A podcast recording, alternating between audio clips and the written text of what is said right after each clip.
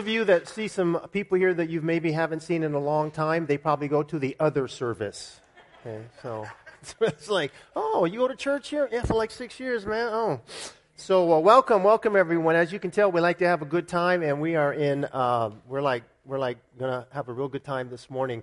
Uh, I have some more uh, family business. I want to thank all of you for your contributions to giving away the bicycles uh, for the budget suites uh, by the hundreds. Uh, I'm not sure the I'm not sure the exact number, Miss Miss Mel, but no doubt is like absolutely exhausted. And I, I asked one of the tenants. I said, uh, Miss Melba. no, I just looked at Miss Melba. Miss Aura. You're thinking she does that too? Man, she does everything. Okay, Miss Aura. Uh, and, and so anyway, uh, I asked one of the tenants yesterday, and I was only there for a short period of time. What's up, brother? Uh, I asked, uh, very informal here at Living Grace, if you didn't know. We just kind of, you know, give dabs and high fives and whatever. But uh, uh, I asked her, one of the tenants, what was the best part of, of what she saw yesterday. And she said, the smiling faces on the kids that that their, their joy. And I have to tell you, for, for a period of time, living in, in, in not ad, abject poverty, but living, you know, po, I, I, I put myself in that situation, and I could not have imagined being 12 years old, 11, 10 years old, and someone saying, hey, if you want a free bike, come to the old community center Saturday at 11 o'clock and get a free bike. I mean, I, I could not even have a, like, what? Are you serious? Like, who's doing this? And so, uh, you know, as, we, the kids were just full of joy. So thank you for your contributions. Thank you for giving. And uh, that's a, that's a, it's an awesome, awesome, awesome thing. Um, let's see. Uh, yeah, y'all, Jesse, thank you. Where's Jesse? Thank you for that uh, uh, back there in the back. Thank you, sir. We appreciate that. Uh, we sang happy birthday to him. I, I, and, it, and then I'm like, why is he walking on stage, man? We just sang you a song. You know, anyway, he's, you know, Elder Jesse gets the mic anytime he wants, pretty much. So uh, thank you, brother. Uh, we love you. And Paz, where's Paz at? Where's Paz? Yeah, see, right. We love you too, Paz. You're the best. We love you too. Amen. And uh, uh I also want to acknowledge uh, my mother and father in love. Would you, Wayne and Shirley, would you all stand up, please? I want to acknowledge them this morning. And uh, last sat- Friday or Saturday? Last week, Saturday, they celebrated 60 years of marriage. 6 0. Amen. And so, uh, I am a beneficiary of their marriage every day. Uh, and if you need marriage counseling, I'm offering them to counsel you. Okay, if you're single, get with them anyway. If you if your marriage is having some some struggles, get with them because 60 years of marriage, they could tell you a whole lot more than I can. So there you go, right there. Thank you guys for volunteering to counsel. Our, like, we didn't volunteer for anything. Yeah, I know. That's um, uh, and uh, in, in keeping with the Christmas spirit, uh, I'd, like to, I'd like to thank those who, who wonderfully decorated the stage. Is this amazing? Um, Miss Millie, where's Miss Millie? Is she here? Huh? She's at work? Oh, okay, okay. Uh, and, and then there's another, uh, another gal who asked me not to mention her uh, so I won't, but you can. You can. Oh, oh, okay. So I did. I I told her I would not. I told her. I told her I would not acknowledge her, and I didn't. So thank you for doing that. Um, she go, don't tell. Anyway, uh, and um, and actually, this this particular wise man here, this is, uh, uh, you know, he was back over. This was the uh, just the same power to the people. But anyway, that's another story. That's another story. we had to back order the brother, but uh, they, they were power. There, yeah, you remember. Yeah. Uh, we have a baby dedication. We're going we're gonna, we're gonna, we're gonna give you a little bit of everything this morning. Is that okay? Uh, Jared and Amina, would y'all come up with your tribe? They asked if they could dedicate baby Faith today.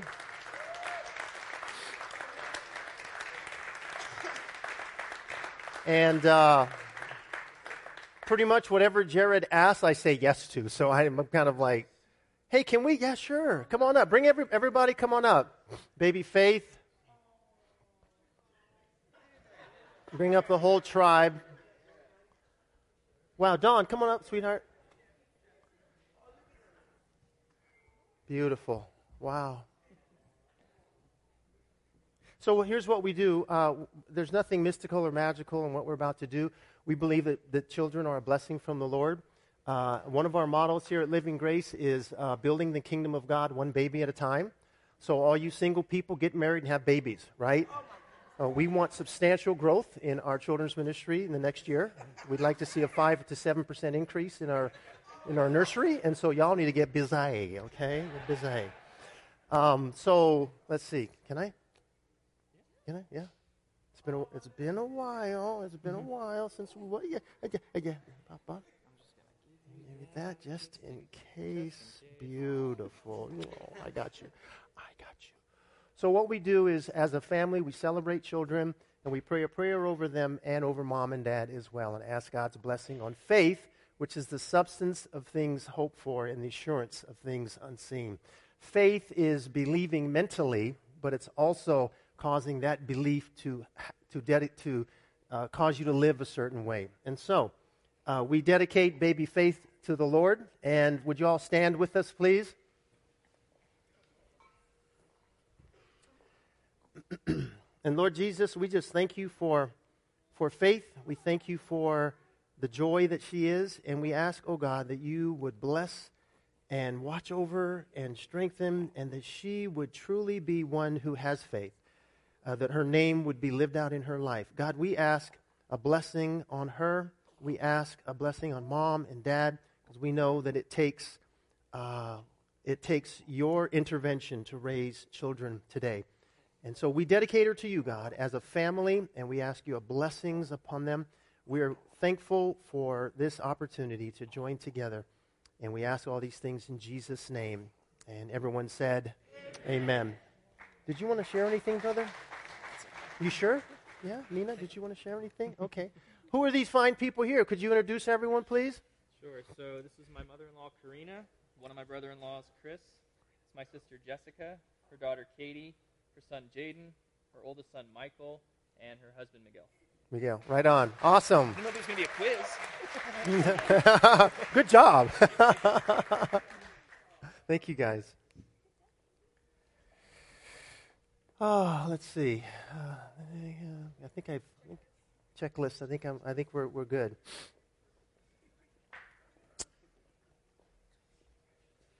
So in uh, 2017, there was a very unusual song that had made it in the iTunes top 50, um, and uh, uh, it was a song that you could buy for a dollar ninety nine cents. That was a song of silence nothing. No, no words, no music, no nothing. Because depending on your Bluetooth connection to your Bluetooth enabled device uh, of your phone, that a lot of cars, if you uh, that were automatically set to autoplay, it would go through your iTunes music and it would start with the first one alphabetically. And so people were kind of getting tired of having like just that song play every time. And so someone got the brilliant idea of charging people to create a song that was silent. yeah, that's what I thought. I go, no way. People actually bought that? And yeah, and the, the, the song is called this A A A A A, very good song. That guy's living in Maui right now. It's like, you'll never believe it. I made like millions. It was crazy. Uh, maybe not millions, but I just think uh, and, and, and essentially, it was so that when someone gets in their car and their device is set to autoplay, it doesn't play a song, it just plays silence. And maybe there's more to it than just that. Maybe it's when we get in our cars and we take a deep breath and get ready to hit the roads, it's not a bad idea to have a little bit of silence before we get going. I don't know. Well, when you were growing up, did your parents ever play the silent game when you're driving? Yeah? Some of you parents here, did you try that on your kids? That didn't work too well on my kids. They'd be like, Dad, we know what you're doing. It's not going to work. Darn it. You know, the silent game is when, you know, uh, maybe siblings are arguing or so and so touched me or they're on my side of the car or something and and uh, are we there yet and you're like you know what let's play the silent game and let's see who can be the quietest the longest and then usually someone pokes someone and someone laughs and oh you broke it no i didn't but you touched it anyway you know the side and actually you know i kind of like I kind of miss the days of conversations in vehicles. If you're a parent, especially of teenagers, you know that that uh, now with uh, all these um, uh, iPhones and devices or whatever, that children are in the car with their headphones on. If they're not sleeping, they're listening to music, and sometimes there's not a lot of conversation that goes on. You know, you say something like no one hears you, and it's like, oh, what? I'm like, um, someone says silence is golden. Is it? I don't know. All depends. Any parents here who are empty nesters? And you remember the time when there was the pitter patter of little children running around in your house and how much you, you, you maybe said, I can't wait until it's quiet in my house. And now that it's quiet in your house, you're like, oh, I miss my little guys running around, right? Oh, I know. Silence is golden. I don't know. I don't know if it is or isn't. You know, do you miss those days of telling your, your, your teenagers to turn that down? Yeah, maybe, maybe not. Um, Maybe it's the family dynamics in your house that have changed where you didn't plan uh, to have the silence that you have right now, but you have that. Is silence golden? I don't know. Maybe it is, maybe it isn't. This morning, we're going to talk about this is, uh, I think it's the fourth in our series on Christmas perspective. And we're looking at Christmas from different angles, different perspective, because there's so many ways to look at Christmas. And one of the ways we're going to look at it is through the through the perspective of silence. Through the perspective of silence. And if you have your Bible or your, your, your uh, phone, by the way, if you have uh, YouVersion, the YouVersion Bible app, you can actually go to live events, and I have my notes in here for you. So uh, if you're not sure what that is, just uh, ask somebody young next to you, and they'll help you through that. You go to the, put in YouVersion if you have that app, the Bible app, and then you go down to the bottom right where it says More. Click on that and then click on events and good old Living Grace Foursquare Church, and you can have my notes and all that stuff. Okay, don't have time to go over it again, so uh, get the YouTube video to explain it all if you're. All right. so we're going to talk about silence and the perspective of silence. We're in Malachi chapter 4. An old pastor used to call Malachi Malachi, the Italian prophet. he was Italian, yeah. Hey, Malachi! No, no, that's, that's not Italian.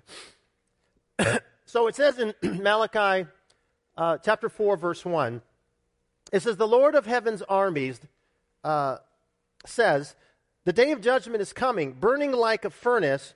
On that day, the arrogant and the wicked will be burned up like straw. They will be consumed, roots, branches, and all. And so Malachi is the last book of the Old Testament. And there's a 400 year gap between the last writing of the Old Testament in the book of Malachi and the Gospels, the book of Luke, or, or, or whatever, the, the, the, beginning of the New Testament. Okay? And so, so we're going to focus in real briefly on the last prophetic word that God spoke, talk about that time in between, and then talk about how everything just dramatically changed one day uh, in Israel. And so the, end of the Old Testament is about judgment on the earth, and it's like fire. Uh, and the fire often in the in the Old Testament represents the wrath of God or the judgment of God. And in verse two it says, "But for you who fear my name, the Son of Righteousness will rise with healing in his wings." And so often in the Bible, it'll talk about something that's catastrophic and hard and, and fire and God's wrath and judgment. And then there's a but, and it's like, but for you who fear my name, the Son of Righteousness will rise with healing in his wings. And the Son of Righteousness, uh, most theologians believe, is a, is a title for Jesus Christ. Uh, he is uh, what the sun is to our galaxy. The sun is the center and the source of life. Without the sun, there would not be life. And uh, it's, off, it's interesting, oftentimes in God's judgment, he, he, the sun was, was not shining, and it wasn't because it was cloudy, but the earth didn't receive a couple of times uh, the light of, of God, uh, the light of the sun. So uh, he is, Jesus, the Son of Righteousness, is to, uh, uh, to what the sun is to our galaxy, uh, Jesus is to us. That same sun that, that hardens clay also melts wax. Um, the Son of Righteousness brings burning to those that reject him and blessing to those who embrace him. Verse 4 through 6, he points them back to the law of Moses and uh, the importance of obeying it. And remember, this is the last communication before 400 years of silence. So we want to say, okay, what was God, what was, he, what was he saying to his people?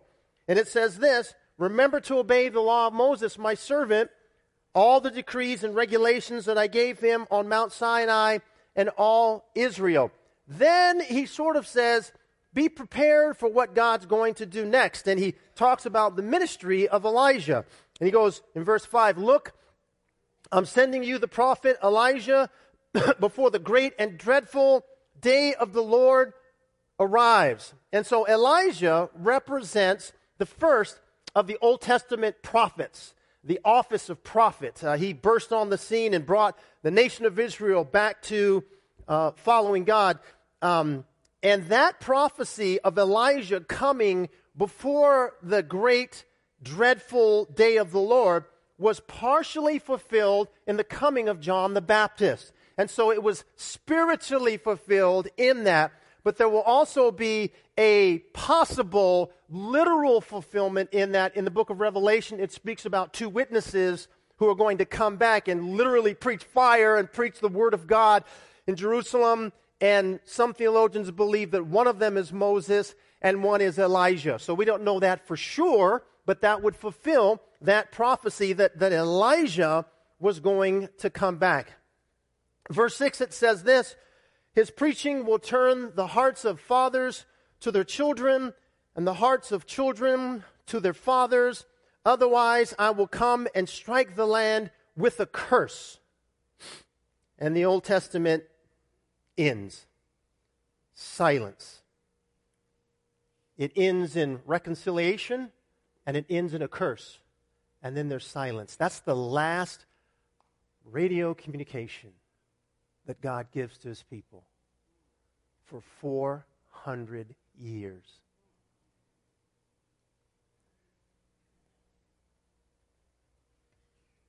There's no writing, there's no prophetic word that we have written down. Silence. 400 years.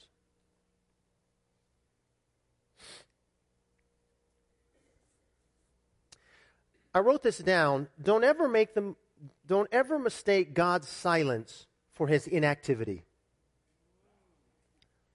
Maybe you could attest to that.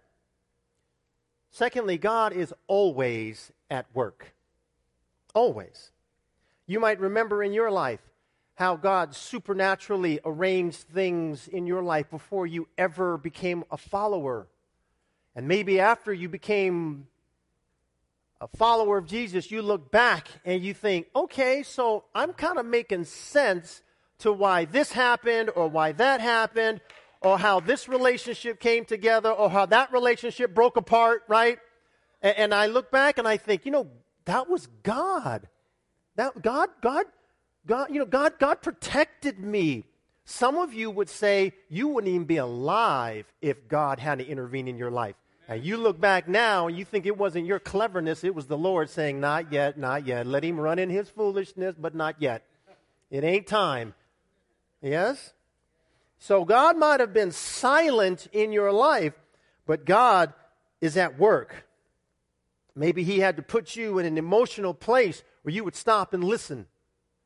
And so you went through something or you had some sense of loss, and for the first time in your life, you were listening and you look back and you're thankful for maybe that difficult time because it brought you to a place of, of following Jesus.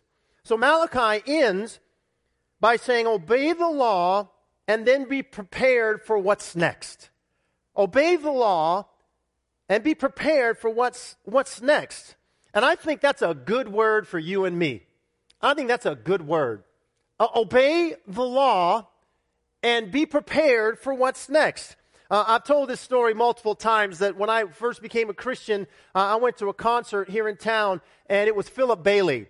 And Philip Bailey, the lead singer for Earth, Wind, and Fire. And uh, uh it was a Christian concert. I could not believe it. I mean, because Earth, Wind, and Fire was like, I mean, easily one of the, the best bands ever. I mean, like, you can go see their shows now, and it's like, I'm told it's amazing. And, and, I'm, and I'm like, I didn't know that, like, guys like that were Christian. Philip Bailey, are you serious? I went to this calm, like, that's, I, I, I was incredulous. That's Philip Bailey. I'm like, yo, what's up, man? Gave him a high five. Man, I just high five. Okay, anyway, you get it, right? Some of you young people Google Earth. Everybody knows Earth, Wind, and Fire. I don't care how old you are. Come on. Do you remember 21st day of September? Come on, stop it. Don't let me go back.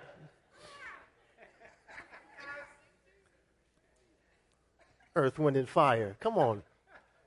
Anyway, uh, he said something I'll never forget. And it was a time in my life when I was stuck. I was a new Christian, and I was stuck. I was stuck. I, I, there was something that I knew that God was saying to me, but I just, I just, did, I just couldn't do it. I couldn't get there. I, I just, I needed some help. And, and, and, he said this. He said this, and I can almost quote what he said. It, it's kind of like if you're struggling or if you don't know what's next or you're stuck. He said, "Go back to what you know God said." If you're in a fa- phase, a fog, and you're stuck, he goes, "Go back to what you know God said." do that, then be prepared for what's next. And I went, ah, that's what I needed to hear. Are you thankful for a word that someone gives that is right for your situation? Be on the lookout for what God's up to. Yeah, and that was a that was a good word then. That was a good word now, and it was a good word kind of to end the Old Testament with. So it, uh, uh, the, the prophetic word of God was silent, but God was still moving, it says, or the history tells us that in 331 BC, Alexander defeats the Persians. In 260 BC, the Septuagint was translated into Greek. That was the Old Testament scriptures translated into the Greek language. In 214 BC, the Great Wall of China began. 169 BC, Antiochus Epiphanes defiles the temple something that Daniel spoke about that was like a partial fulfillment of that. We believe the Antichrist will do the same thing. That's for another time. Uh, in 630 BC, Pompey dis, uh, conquers Jerusalem. 44 BC, Julius Caesar is assassinated. 37 BC, Herod is appointed to govern Jerusalem. And 20 BC, the rebuilding and enlarging of the temple begins. God's at work.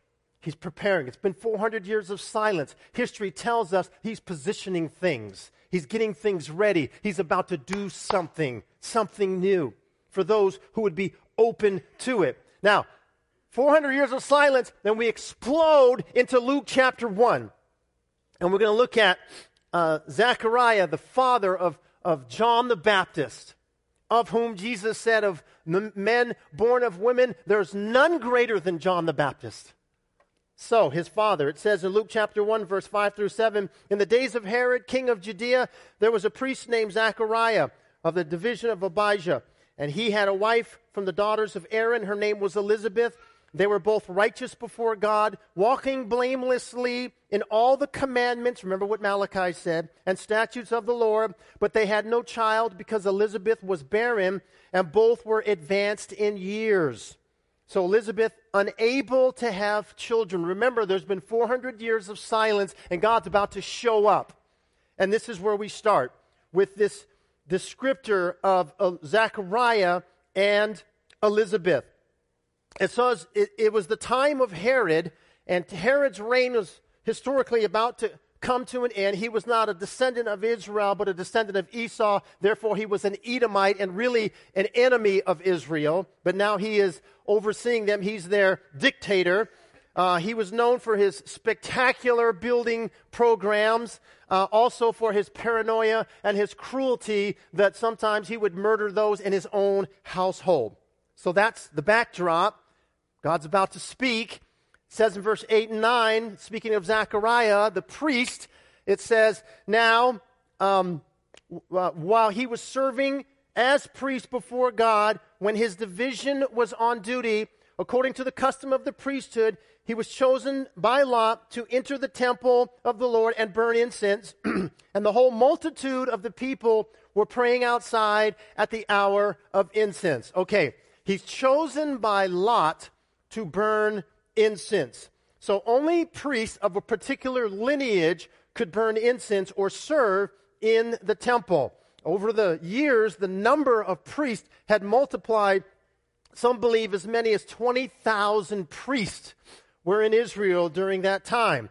And so they used the lot to determine who would serve. Don't know exactly the casting of lots. You read about it in the Old Testament. We don't know exactly what it was, but it was uh, uh, it wasn't like rolling the dice, but it was it was something that was very supernatural in that the priest would do this and God would speak in the results. It's just how God chose to spoke. Again, that's Old Testament, and we don't see it uh, after Acts chapter 2. Okay? And so the, the, the lot, and, and the, there's a psalm, uh, there's a proverb that says that, that, that every lot is cast, but its decision is of the Lord. And so God chooses this man uh, by lot that he will serve on this particular day. And you have to understand this is a once in a lifetime opportunity. if you were so privileged to, to be called to burn incense, it was an amazing thing. Uh, this is exciting. The event is filled with enormous anticipation. According to the law of Moses, incense, which is symbolic of the prayers of the people, was always supposed to be rising up from the temple as a picture of prayer. Uh, Exodus chapter 30, verse 7 and 8. Every morning and every e- evening, incense had to be placed on that altar. Uh, there were several lots that were cast to determine who did what for the morning sacrifice. One to determine who would, who would uh, uh, cleanse the altar and prepare the fire. The second one determined who would kill the morning sacrifice and sprinkle the blood on the altar and the, the uh, candlestick and the, the altar of incense. And then the third lot determined who would offer incense.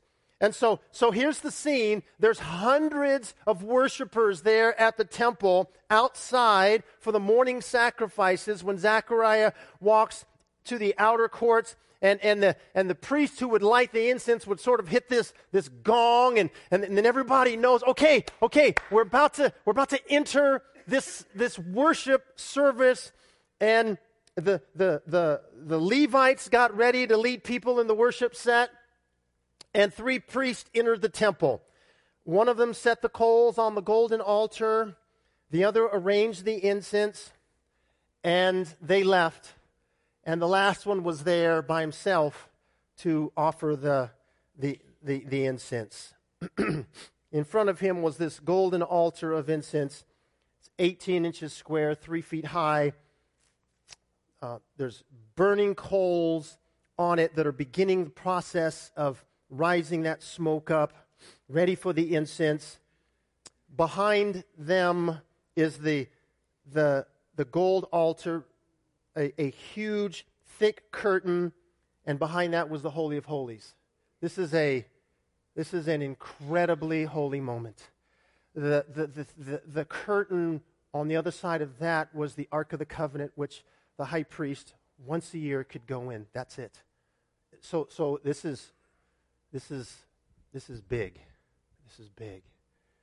This is an amazing, amazing scene. The people are praying outside uh, at the hour of incense. And when the people saw the two men leave, they knew that the priest is now going to offer the incense. And in a sense, he's, he's praying He's praying for the people. He's praying for the nation. He's, this, is, this is their connection with it's, it's, it's imperative that this happens. And it's, and it's, an, it's an incredible, incredible things. The people outside would, would kneel down as the other two exited.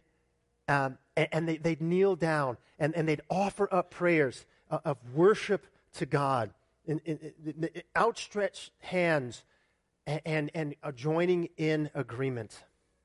Okay? do You get it? do You get the sense now? So when you read through that, it, it, this is a big deal. Now, it says, verse 11, and we're just going to read it, then we'll break it apart, all right? It says, While Zechariah was in the sanctuary, he's, he's burning incense, offering the incense, and praying. People outside praying, hands up, exalting. It's this amazing moment. It says, An angel of the Lord appeared to him, standing to the right of the incense altar. Zechariah was shaken and overwhelmed with fear when he saw him. But the angel said, Don't be afraid, Zechariah. God has heard your prayer. Your wife Elizabeth will give you a son, and you are to name him John. You will, you will have great joy and gladness, and many will rejoice at his birth. For he will be great in the eyes of the Lord. And then it talks about his consecration, that he must never touch wine or alcoholic drinks. That's called the Nazirite vow. He'll be filled with the Holy Spirit even before his birth, and he'll turn many Israelites to their to their God. He will be a man with the spirit and power of Elijah. Wait a minute.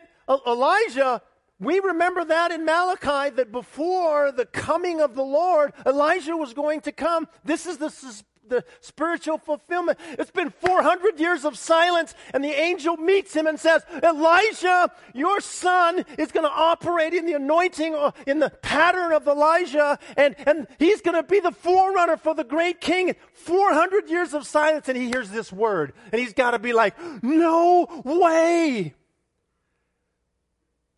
I mean, I knew this was a, a great moment, but this is like, are you sure? Well, anyway, let me just read it because I, I don't know. Is it getting warm in here? I mean, I'm getting, I don't know. Golly. Don't mind if I cool it down a bit, do you? All right. He'll turn many Israelites to the Lord their God. Verse 17. He will be a man with the spirit and power of Elijah he will prepare the people for the coming of the Lord. He will turn the hearts of the fathers to their children. He will cause those who are rebellious to accept the wisdom of the godly. Zechariah said to the angel, How can I be sure this will happen? For I'm an old man now. That is a, folks, it's a reasonable question. and my wife is also well along in years. By the way, she's barren, which means she's unable to have children. I love how the angel responds.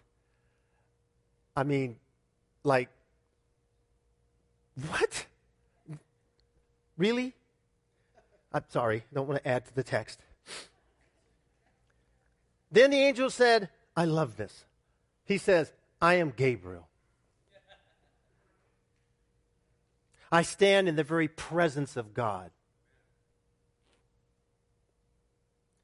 It was He who sent me to bring you this good news. But now, since you didn't believe what I said, you'll be silent and unable to speak until the child is born.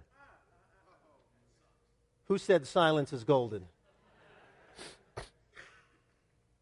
For my words will certainly be fulfilled at the proper time. Meanwhile, the people were waiting for Zechariah to come out of the sanctuary, wondering why he was taking so long. Like, is it just me, or has he been in there for a long time? I mean, they're praising, they're worshiping God. Hey, one more hallelujah chorus. Was this brother ever coming out? I mean, come on, you know? I, I, I don't mean to, but he, he Verse 23, 22 says, When he finally did come out, he couldn't speak to them. And then he realized from his gestures and his silence that he must have seen a vision in the sanctuary. When Zechariah's week of service in the temple was over, he returned home. Soon afterward, his wife Elizabeth became pregnant and went into seclusion for five months. Is that awesome? Is that awesome? So, honey, how was, how was service in the temple. And he's like, mm, I'm not saying there was tension in that conversation, but he can't speak. Men, we get it. We don't always speak. And sometimes when we do, we don't say the right thing. It's like, oh. It's like, why can't you just tell me? And you're like, I don't know. He couldn't tell her. How'd that go?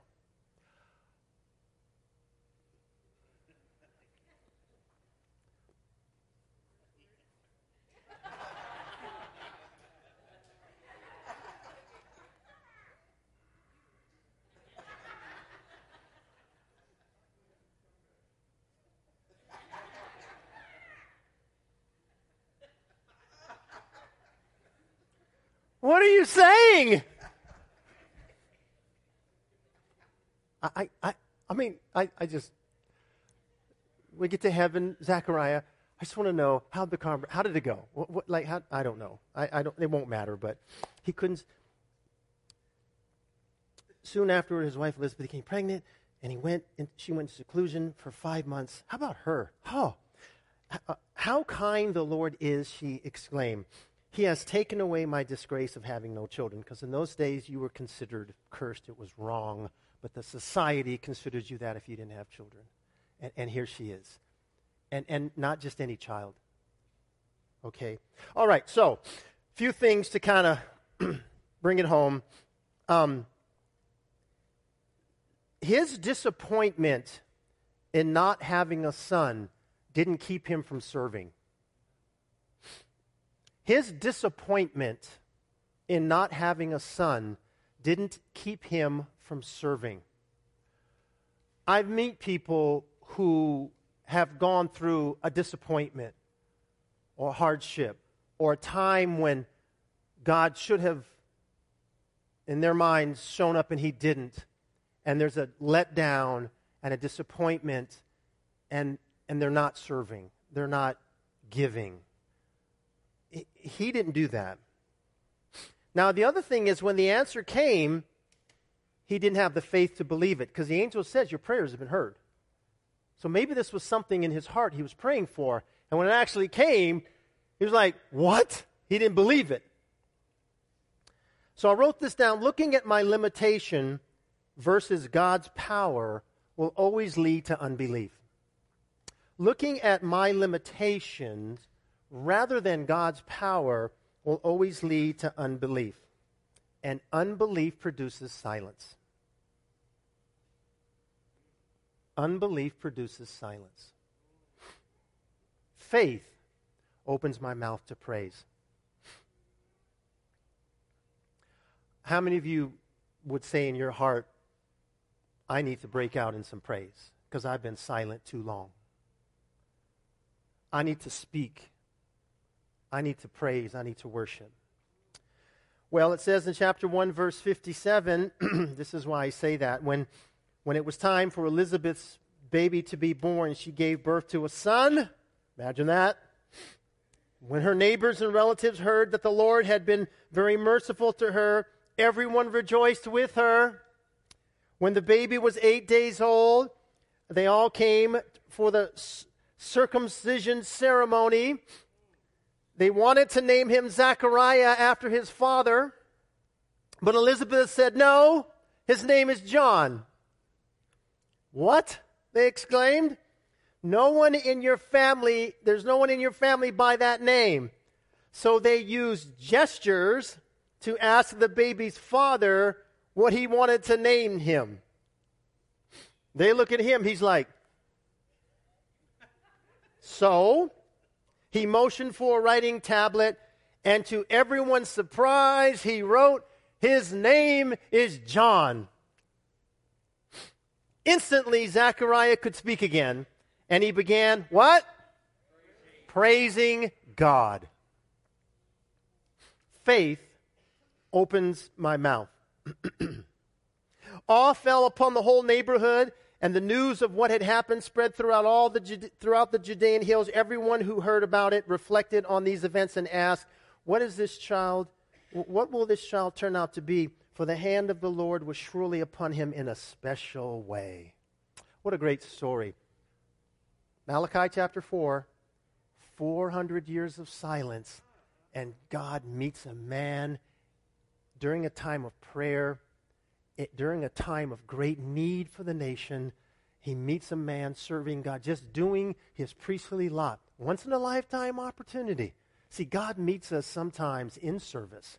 God meets us sometimes and also th- th- times and seasons that are very ordinary. Don't believe that you have to be doing, doing something extraordinary for God for Him to speak to you, because He can speak to you in the very ordinary and the very routine. He can speak to you in prayer. He can speak to you when you're offering incense in a once in a lifetime opportunity because he reserves the right to speak any way that he wants at any time that he wants. It could be a dream, it could be a 3 a.m. wake up where you can't go back to sleep, it could be a, a million different ways, and there's really more than that because it's infinite. so, the perspective of silence. Don't mistake God's silence for his inactivity. Secondly, God is always at work. Always. Obey his law and anticipate what's next. Go back to what you know God said. Do that and keep serving. When the answer comes, believe it by faith. Looking at my limitations, limitations versus God's power always leads to unbelief. And unbelief produces silence. Yet faith opens my mouth in praise. Um, Sherwood Wirt captured the mood of that first Christmas on the, on the back of a Christmas card that I think is pretty cool. And he says this The people of that time were being heavily taxed and faced every prospect of a sharp increase to cover expanding military expenses. The threat of world domination by a cruel, ungodly power, intoxicated band of men was ever just below the thresholds of consciousness. Moral deterioration had corrupted the upper levels of society and was moving rapidly into the broad base of the populace. Intense nationalistic feeling was clashing openly with new and sinister forms of imperialism. Conformity was the spirit of the age. Government handouts were being used with increasing lavishness to keep the population from rising up and throwing out the leaders. Interest rates were spiraling upward in the midst of an inflated economy. External religious observances were considered a political asset. An abnormal emphasis was being placed on sports and athletic competition. Racial tensions were at a breaking point. And yet, in such a time and amid such a people, a child was born to a migrant couple who had just signed up for a fresh round of taxation, and who were soon to become political exiles. And the child who was born was called, among other things, Emmanuel, God with us. Two acts of worship before we conclude today. First, um, you know that we take a missions offering every every uh, month. So if our ushers could prepare to take that offering, we uh, we support a number of different causes and everything that you give. Come on up, guys, and would you prepare to hand out the bags, please? Just go ahead and hand them out. Um, uh, we support an initiative in China. We support a, a initiative in, um, in, in, Kenya, refugee camps in South Sudan, and um, uh, another couple uh, go ahead and pass them out, Joshua and Stacy, who are trying to train up thousands and thousands of missionaries to go and change the world. And everything that you give goes to that. So uh, thank you for your, for your gift. We pray God would multiply it for the furtherance of his kingdom. And, and with that, we have a, uh, a special song to sort of conclude our time this morning, and then I will uh, close us out in, in prayer.